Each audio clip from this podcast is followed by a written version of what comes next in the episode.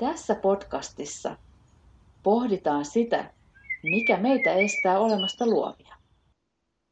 Ja mikä taas auttaa luovuuden, flown ja läsnäolon tilan saavuttamisessa. Minä olen Sari. Ja minä olen Riitta. Ja meitä yhdistää pakottava luomisen vimma.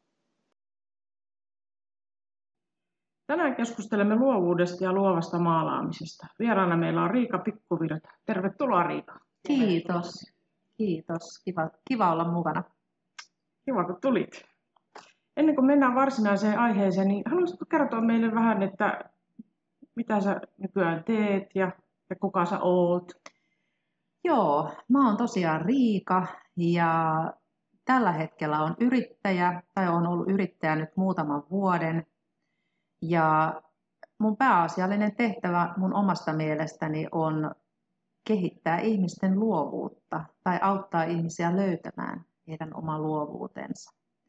Ja mun omasta taustasta ehkä voin sen verran sanoa, että, että tavallaan ammatillisessa mielessä niin mulla on kuvataiteilija ja taidekasvattajan koulutus alun perin, mutta tuossa välillä, välillä tein parikymmentä vuotta sitten myynnin, markkinoinnin ja viestinnän parissa töitä erilaisissa yrityksissä ja, ja sitten palasin taas tähän taiteen pariin. Ja, ja jos ajatellaan niin kuin luovuutta tai mun luovaa polkua, niin siinä mä ajattelin jotenkin, että ympyrä sulkeutuu nyt vihdoin ja viimein, eli tavallaan mä palaan siihen, mistä mä olen kaiken aloittanut, eli silloin, jos ajatellaan niin kuin lasta, miten luova lapsi on, niin mä oon mielestäni päässyt nyt sit siihen pisteeseen taas, että mä oon palannut siihen, siihen luovaan lapseen itsessäni. Mikä se sun polku siihen tähän ympyrän sulkeutumiseen oli? No se, miten päädyin tähän, niin oikeastaan johtui siitä, että vaikka mulla oli se taidekoulutus taustalla, niin, niin mä en ollut kauheasti koskaan nauttinut taiteen tekemisestä, että se oli enemmän semmoista mulle sellaista suorittamista ja, ja mä koin, että mä en ole riittävän hyvä siinä. Ja, ja sen takia ehkä sitten yritysmaailma vei mennessään ja, ja siellä, siellä tietysti niin kuin viestintä, markkinointi oli, oli kiinnostavia asioita, joissa koko aika pääsi eteenpäin. Mutta sitten tuli tilanne, että, että mulla loppu työt erässä yrityksessä ja silloin aloin miettimään sitä, että voisiko sen taiteen vielä ottaa osaksi omaa elämää. Ja silloin kuulin ihan sattumalta sitten tämmöistä luovan, luovan taiteen menetelmästä, niin Vedic Artista, ja lähdin sitten opiskelemaan sitä, ja sitä kautta sitten oikeastaan löysin sen oman, oman luovuuteni ja sen luovan itseni. Ja siinä vaiheessa sain kyllä sitten myös työpaikan, ja meni semmoinen ehkä 5-6 vuotta, ja mun elämässä yhdistyi tosi tiiviisti taiteen tekeminen ja sitten tämmöinen niin yritysmaailma. Ja jossain vaiheessa sitten huomasin, että se taide antoi mulle ihan hirveästi avaimia siihen niin päivittäisessä työssä selviämiseen ja siihen, että, että miten, miten niin kuin jaksaa toimia siinä työssä, miten, miten pääsee eteenpäin, miten ratkoo ongelmia. Ja aloin sitten miettimään sitä, että oikeastaan taide on niin iso voimavara, että, että mä haluan opettaa sitä myös muille ja mä haluan opettaa nimenomaan tätä luovaa taiteen tekemistä, koska se on mun mielestä se ydin, ydinjuttu tässä niin kuin taiteessa ja siinä, että miten taidetta voi, voi käyttää hyväksi myös niin kuin normaalielämässä tai työelämässä. Hmm. Minkälaiset arvot on sulla niin kuin siellä taustalla, mitkä mitkä on niin sellaisena ohjenuorana tässä nykyisessä tekemisessä? No ihan yksi ydinarvoja varmastikin on sellainen, että luovuus on meissä jokaisessa. Luovuus asuu kaikissa ja, ja ei ole ihmistä, joka ei olisi luova.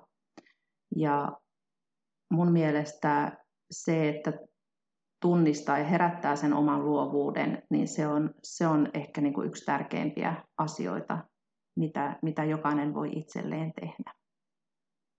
Mm. Se on just niin.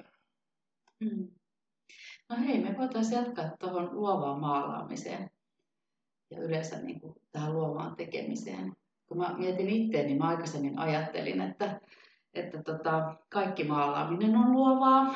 Ja sitten mä oon ymmärtänyt, että maalaamista voi harrastaa hyvin eri, erilaisista lähtökohdista käsin. Niin kertoisitko sä Riika meille, että mitä, mitä se, niin se luova maalaaminen oikein tarkoittaa? Joo, sitähän monesti voisi ajatella niin, että eikö kaikki taiteen tekeminen ole luovaa tai eikö kaikki maalaaminen mm. ole luovaa. Mutta se ei todellakaan ole niin, että, että mulla on tosiaan taustalla se, se klassis, klassisen taiteen koulu. Ja meillähän perinteisesti ajatellaan näin, että, että niin kuin koulussakin, että ensin pitää osata ne tekniset asiat, ensin pitää teknisesti osata maalata tai piirtää ja sen jälkeen voi sitten lähteä, lähteä niin kuin sille omalle ilmaisulle tai, tai niin sanotusti semmoiselle luovalle tielle tai vaikka abstraktille tielle. Mutta tässä luovassa maalauksessa tai luovassa taiteen tekemisessä ajatellaankin oikeastaan ihan päinvastoin, että ensin herätetään se oma luovuus ja sen jälkeen sitten, jos näyttää siltä, että se tekniikka alkaa kiinnostaa, niin sitä voisi opetella, opetella aina jälkikäteen. Et luovassa maalauksessa kaikki lähtee siitä ihmisestä itsestä ja, ja siitä tosiaan niistä luovista resursseista, mitä meillä jokaisella on. Et usein se luovuus hautautuu tämmöisen just niin kuin suorittamisen ja arvostelun ja arvioinnin alle.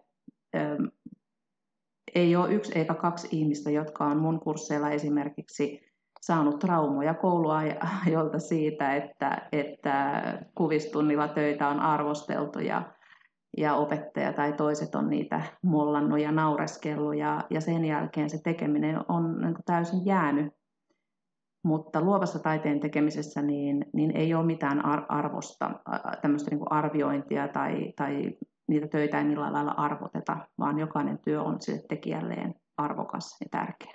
Mm. No miten sitten, kun tänne tulee joku tämmöinen ihminen, joka pelkää sitä maalaamista ja näin, niin mikä sun kokemus on, että miten ne on sitten suhtautunut tai mit, mitä ne on saanut siitä luovasta maalaamisesta? Joo, se, on, se onkin tosi yllättävää, että mitä siinä tapahtuu ja sitä ei varmaan niin kuin moni usko ennen kuin sitä kokeilee, mutta voi sanoa, että melkein jokainen kokee sen tosi positiivisena mm. sen kokemuksen ja, ja sillä lailla, että et jopa, että mä en tiennyt, että mä olen luova ja, ja mun mielestä se on niin kuin ehkä ihanin kommentti, mitä voi kuulla että mä en tiennyt, että mä oon luova, koska jokainen on luova, mutta se, että ymmärtää sen, että, että, että se luovuus oikeasti on meissä kaikissa, niin, niin se, on, se, on aivan, se on ihanaa. Niinpä. Jotenkin tuntuu, että kuvataito on vielä, vielä oikein semmoinen ala, että, että se on niin viimeinen paikka, mitä mä voin tehdä, jos mä niin kuin osaa.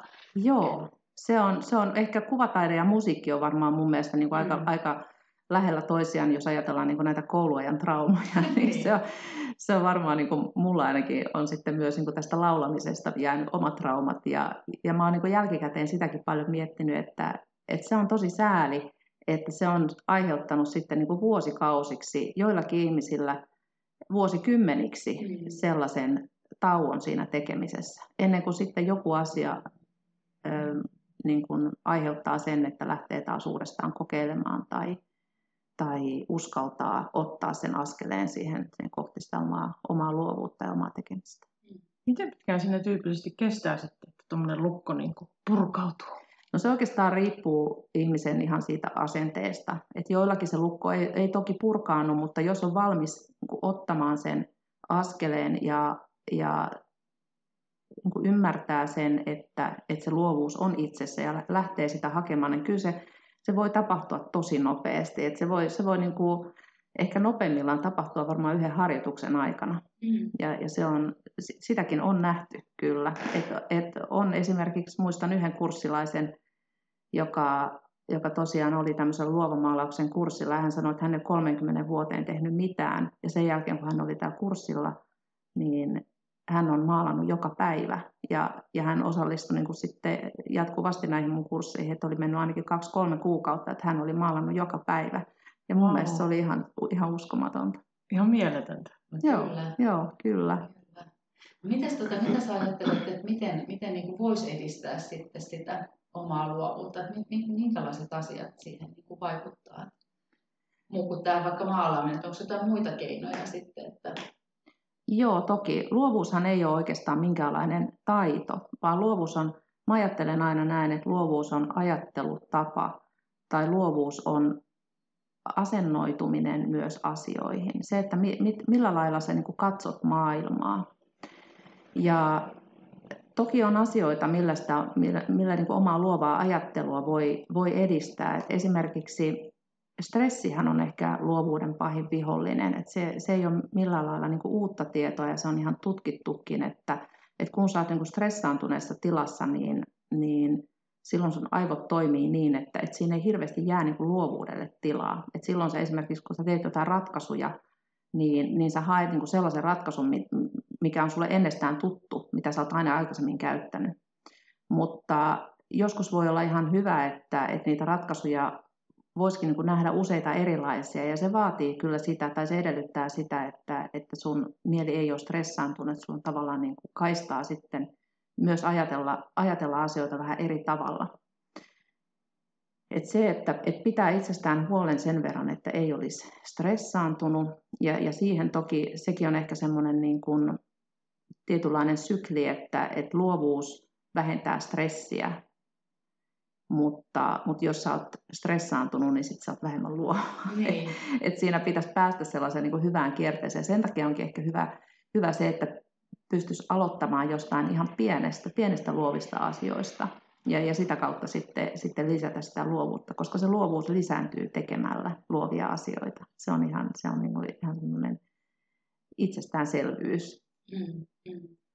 No muita asioita sitten ehkä on, että nukkuminenhan on, on tosi hyvä asia luovuuden kannalta, että silloin nukkuessa tai oikeastaan meditointi liittyy varmaankin tähän samaan asiaan, eli, eli silloin aivot pääsee semmoiseen niin rentoutuneeseen tila, tilaan ja silloin, silloin se luovuus myös siellä aivoissa herää. Yksi on myös sitten semmoinen, että uskaltaa tehdä asioita, joita ei aikaisemmin tehnyt. Ja se on monella ehkä just semmoinen ollut, ollut, jos mä ajattelen näitä mun luovan maalauksen ö, ihmisiä, niin se on ollut semmoinen monelle sellainen kynnysasia, että uskaltaa tulla kokeilemaan, vaikka ei ole aikaisemmin kokeillut. Se, että ottaa sen siveltimen käteen sen 20 vuoden jälkeen, niin, niin se on sellainen, mikä, mun, mikä on jo avannut, avannut sitä, tai se on niin semmoinen ensimmäinen askel sille luovalle tielle. Mm-hmm. Ja sitten se on tietysti ihmistä itsestä kiinni, että miten, miten, mitä sen jälkeen tapahtuu, miten sitä lähtee sitä omaa luovuutta sit viemään siitä eteenpäin. Mutta monesti se on vähän semmoinen niin kuin lankakerä, että se lähtee siitä purkautumaan, että kun yhdestä päästä sitten löytää sen, sen eh, langan pään, niin silloin se koko vyyhti lähtee siitä avautumaan tai se lankakerä lähtee siitä, siitä, siitä sit pikkuhiljaa avautumaan. Mm, se on totta. Ja sitten sit tuntuu, että se lähtee valumaan ikään kuin se luovuus niin kuin eri alueille sillä omassa elämässä. Että... Kyllä, joo. Et luovuushan ei ole tosiaan niin kuin taiteen tekemistä välttämättä, eikä, eikä jos ajatellaan, että joku kokeilee tai harrastaa luovaa maalaamista, niin se luovuus ei silloin rajoitu pelkästään siihen maalaamiseen tai taiteen tekemiseen, vaan se leviää niin kuin tosiaan koko, sille elä, koko elämään, kaikille elämän alueille. Ja sen takia just tämä, mitä mä huomasin silloin, kun mä olin vielä työelämässä, niin se luovan, luovien asioiden tekeminen siinä taiteen kautta, niin se luovuus valu sinne mun työn tekemiseen myös. Ja siellä se sitten aiheutti sitä, että mulla oli mahdollisuus, että mä tosiaan niin kuin näin esimerkiksi, jos mulla oli joku ongelma, joku työhön liittyvä ongelma, niin se, että mulla ei ollut yhtä ainoata tapaa ratkaista sitä, vaan että mulla oli yhtäkkiä kymmenen tapaa, millä mä saatoin sen ratkaista. Mm. Et se, se, se on kyllä tosi mielenkiintoista. Niinpä, niinpä. No hei, tota, tästä on vähän jo puhuttukin, mutta kun sä oot ammattitaiteilija ja sitten toisaalta niin kun opetat luovaa maalaamista, niin miten sä koet tämmöisen niin kun luovan maalaamisen ja tota, perinteisten menetelmien välisen suhteen, että tämmöisen niin vaikka perinteisen kuvataiteen välisen suhteen? Miten no, ne sitten eroaa niin kuin toisistaan? Joo, no mun mielestä se, se ero toki tulee siinä, siinä että jos ajatellaan, niin kuin, että puhutaan taiteesta sillä lailla, että opetellaan niitä teknisiä asioita taiteessa, esimerkiksi opetellaan tekemään jostain kopio jostain esittävästä asiasta, niin onko se hirveän luovaa? Mun mielestä se ei ole välttämättä luovaa. Se, on, se on siis tekniikkaa ja, ja teknisesti hän, kuka tahansa oppii esimerkiksi piirtämään, jos haluaa opetella piirtämään. Et se on ihan samanlainen taito kuin vaikka, vaikka golfin pelu, että et kun sitä harjoittelee, tai jonkun instrumentin soittaminen, että kun sitä harjoittelee riittävästi, niin kyllä sä sen opit. Mutta, mutta sitä tekniikkaa ei, ei tarvita kuitenkaan siihen taiteen luomiseen tai taiteen tekemiseen. Et ei, ei sun tarvi tietää, että miten, miten värit sekoitetaan tai, tai miten akvarellivärejä käytetään, jotta sä voisit, voisit maalata tai piirtää. Vaan että se piirtäminen ja maalaaminen luovassa taiteen tekemisessä, niin, niin se, on, se on oikeastaan sitä, että uskaltaa kokeilla ja uskaltaa katsoa, että mitä tapahtuu että kun sekoittaa keltaista ja punasta, niin mitä siitä syntyy. Ei niin, että sun pitäisi tietää se etukäteen, mitä tapahtuu. Mm. Niin, se on vähän sama kuin sä voit pianoa soitella, pimputella, vaikka sä et tiedä nuoteista tuon taivaallista. Sähän voit säveltää vaikka musiikkikappaleen. Kyllä, ja sitten, kyllä, nimenomaan. Ja siitä tekemisestä voi nauttia, vaikka ei osaisi yhtään niin kuin teknisiä asioita.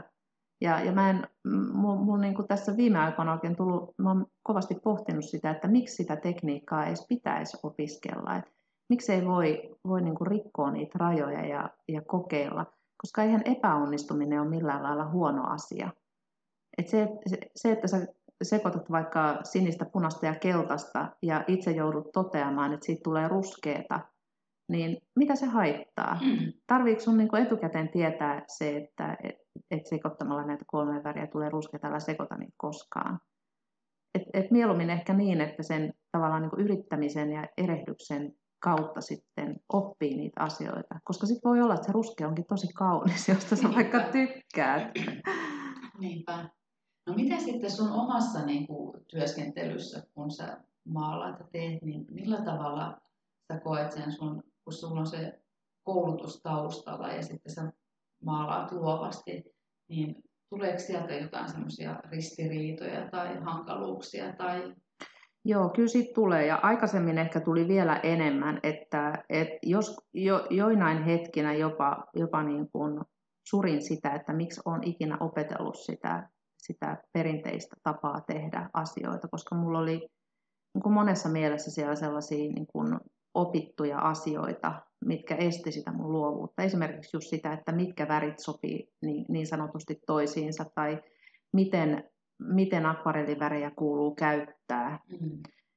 Ja nykyään viime aikoina on ehkä tullut enemmänkin semmoinen niin tietynlainen kapina sitä, sitä niitä, niitä niin kuin oppeja kohtaan, että et, et monesti mun kursseillakin mä sanon, että mun, mun taideopettaja varmaan varmaan niin saisi hepulin, jos se tietäisi, että miten mä näitä värejä käytän, että että ihan akvarellivärien päälle voi maalata akryyliväreillä. No ihan varmasti voi, kun maalaa vaan. Ei se ole se kummempaa. Kyllä, se on niin totta ja vapauttavaa. No nimenomaan sitä. Se on, se on tosi vapauttavaa ja se on, se on kyllä aivan ihanaa. Mm. No tota hei, Mm, voisiko sinulla antaa meidän kuulijoille jotain vinkkiä, miten voisi helposti sitä omaa luovuuttaan päivittäin vaikka herätellä tai, tai jotain harjoitusta, jota voisi helposti toteuttaa Joo. Itsekseen? Mun ihan lempiharjoitus on ja sellainen harjoitus, mikä, mikä on, on tärkein harjoitus, niinkin yksinkertainen kuin se on, niin se on yksi tärkeimpiä luovuuden herättäjäharjoituksia ja mä en voi ikinä sitä niin kuin liikaa korostaa, että miten, miten hyvä ja helppo ja, ja toimiva harjoitus se onkaan. Ja se on ihan tämmöinen viivan piirtäminen. Ja, ja viivan piirtäminen on, on semmoinen, mikä on mulle monessakin kohtaa mun elämää niin auttanut, auttanut mua oikeastaan löytämään taas sen oman tai tavallaan niin palaamaan sinne luovalle raiteille. Ja tilanne, että mä olin esimerkiksi tuossa reilu vuosi sitten niin aika uupunut, koska mulla oli niin paljon töitä, niin viivan piirtäminen auttoi mua niin paljon, että, että mä pääsin taas niin kuin tavallaan, sain elämäni järjestykseen. Ja, ja se viivan piirtämisharjoitus on semmoinen, että sitä voi tehdä oikeastaan ihan missä vaan, ja siihen tarvitaan vain paperia ja kynä. Mm. Ja sekin on tietysti jännä juttu, että kun ajattelee nykyelämää, missä niin paljon tehdään asioita koneella ja puhelimella ja ei ihmisille välttämättä ole paperia ja kynää enää, enää edes mukana tai saatavilla. Mutta, mutta se olisi kyllä tä, tässä tehtävässä, niin se on ihan, tätä ei voi tehdä ei voi tehdä puhelimella eikä tätä voi tehdä iPadilla, vaikka iPadillekin saa nykyään kaikenlaisia piirustusohjelmia, mutta mä oon testannut sitä ja se ei toimi.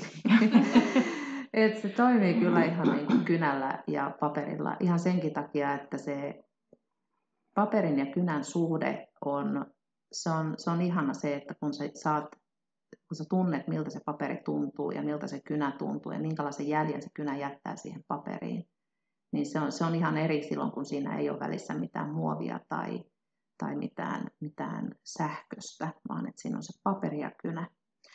Ja tosiaan tämä harjoitus on sellainen, että tämän voi tehdä vaikka silmät kiinni.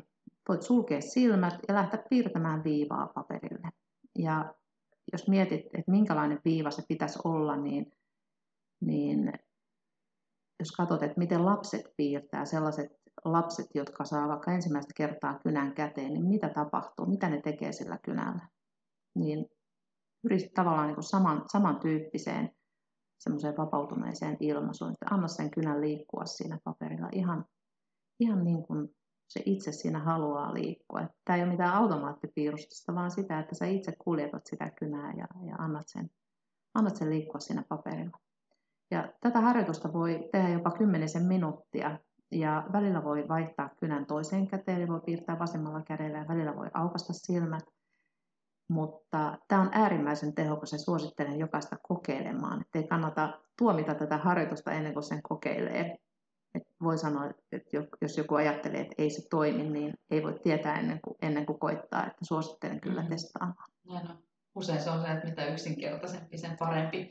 Mutta jos sitä ei tee, niin se ei kyllä todellakaan toimi. Ei, ei, joo, joo. Ja luovuuden suhteen ehkä muutenkin, niin, niin luovuus on tekemistä. Mulla on itsellä tapana niin kuin haalia kovasti kaikenlaisia kirjallisu- niin kuin kirjoja ja, ja lukea ja, ja tota, katsoa videoita ja kuunnella asioita – ja luovuutta ei opi kuuntelemalla eikä, eikä katsomalla, vaan luovuutta oppii tekemällä. Ja luovuus on aina tekemistä. Se on aina, aina sitä. Toki niin kuin, kirjan, kirjojen lukeminenkin toki kehittää luovuutta ilman muuta, tai, tai vaikka näyttelyissä käyminen.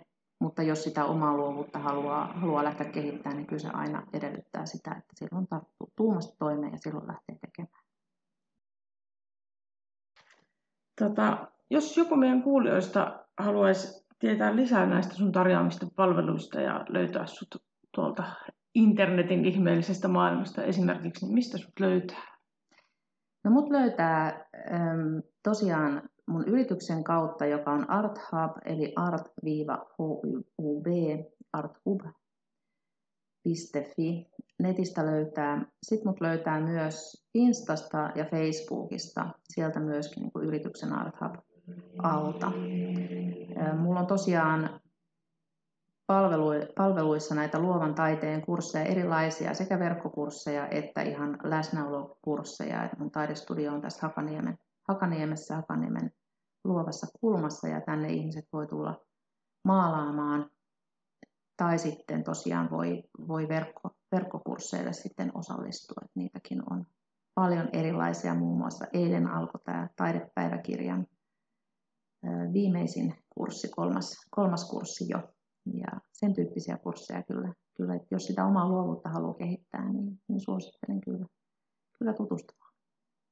Toi taidepäiväkirja on mua aina kiinnostanut, joten mun on nyt ihan pakko kuitenkin vielä kysyä, että kerro pikkasen siitä taidepäiväkirjasta, että mikä se oikein on? Joo, no taidepäiväkirja lähti myös, kun mä tuossa aikaisemmin mainitsin tästä mun vuosi sitten tilanteesta, eli mä olin tosi uupunut tai uupumisvaarassa. Eli töitä oli niin paljon, että, en oikein tiennyt, että mitä olisin te- tehnyt. Että mulla on tosiaan toinenkin yritys, joka ei ole taidealan yritys, vaan, vaan on ravintola-alan yritys. Ja, ja tota, sitten yllättäen kävi tilanne, että sainkin apua, eli sain ihmisen siihen hoitamaan sitä yritystä, joka, joka totesi mulle, että ei sinua oikeastaan täällä tarvitakaan, että lähdepä nyt kotiin tekemään niitä taidejuttuja. Ja sitten olin kotona varmaan semmoisen viikon kaksi ja huomasin, että mä en saanut mitään aikaiseksi. En siis yhtään mitään. Päivät vaan valu, valu käsistä ja, ja tota, mitään ei tapahtunut. Ja, ja silloin sitten otin tämän viivan piirtämisen, mistä mä äsken mainitsin tämän viivan piirtämisharjoituksen, niin otin sen mun, osaksi mun päivittäistä rutiinia. Ja otin sen niin kuin siihen aamuun, että aina kun mulla oli, aina kun söin aamupalaa, niin piirsin piivaa reilu viisi minuuttia joka aamu. Ja meni sitten varmaan tosiaan viikko, viikko reilu ja mä huomasin yhtäkkiä, että, että se mun päivä alkoi niin olla, olla järjestyksessä ja mä aloin taas niin heräämään siitä, siitä jostain sumusta ja, ja aloin saamaan taas asioita aikaiseksi. Ja sitten se viiva alkoi siitä kehittyä pikkuhiljaa semmoiseksi, kun mulla oli semmoinen pieni kirjane, mihin mä sitä viivaa piirsin, niin se alkoi kehittymään sitten tämmöiseksi, että mä otin, otin siihen vähän väri, värikynää lisäksi, koska se oli niin hauskaa se tekeminen. Ja, ja yhtäkkiä tosiaan niin maalasin sitten joka aamu muutaman minuutin. Ja sitten mulla oli se kirjanen, oli, mä ajattelin, että tämä on tämmöinen taidepäiväkirja. Et eihän taidepäiväkirja mikään uusi juttu, ei se ole mikään mun keksintö, vaan että näitä Art kirjoja tai kursseja on paljonkin olemassa. Mutta, mutta mä kehitin siitä oman versioni ja, ja siitä tuli tämmöinen, että joka päivä viisi minuuttia vähintään taiteen tekemistä. Ja siltä pohjalta tosiaan syntyi tämä taidepäiväkirjakurssi, joka on siis kolmen viikon kurssi, jossa jokaiselle päivälle on pieni luova tehtävä, jonka tekemiseen menee maksimissaan 15 minuuttia. Voi siihen mennä pidempäänkin, jos haluaa, mutta, mutta ne tehtävät on suunniteltu sillä lailla, että se on maksimissaan se 15 minuuttia, mikä siihen tarvii, tarvii käyttää. Ja, ja mä itse testasin sen tosiaan silloin aikoinaan ja, ja tota, se toimi niin hyvin, että, tosiaan ajattelin, että tätä pitää muillekin opettaa. Ja, ja nyt, on, nyt on tosiaan jo kolmas kurssi lähti eilen käyntiin. Ja, ja kyllä on, voi sanoa, että ihmiset on ollut hyvin tyytyväisiä siihen, että kyllä sieltä on paljon, paljon kyllä tullut positiivista palautetta, että ihmiset on, on löytänyt sen oman luovuutensa, plus sitten, että on ollut paljon myös ihmisiä siellä, joilla on ollut jollain lailla haasteellinen elämäntilanne just tällä hetkellä. Ja se luova tekeminen on selkeästi auttanut jaksamaan ja auttanut löytämään niitä, ehkä niitä valon pilkahduksia päivään. Mm. Kuulostaa hyvälle tavalle Joo. startata luovuuden polulle. Kyllä. Aivan. Ihanaa. Siis tosi tosi paljon kiitoksia Riika, että tulit Kiitos. Kiitos. puhumaan näistä asioista. Ja kiitos, että saatiin tulla tänne sun luovaan kulmaan. Kiva, että tulitte. Täällä tosiaan luovuus kukkii. Kyllä.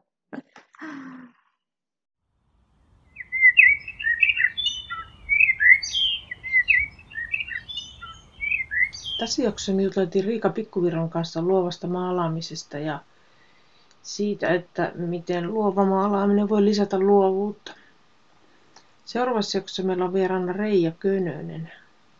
Reen kanssa jutellaan siitä, että mitä on minälempeys, jota myös itsemyötätunnoksi kutsutaan, ja mikä on minälempeyden ja mindfulnessin välinen suhde, ja Miten minä lempeyden ja mindfulnessin harjoittamisella voi tukea luovuutta? Pysy kuulolla.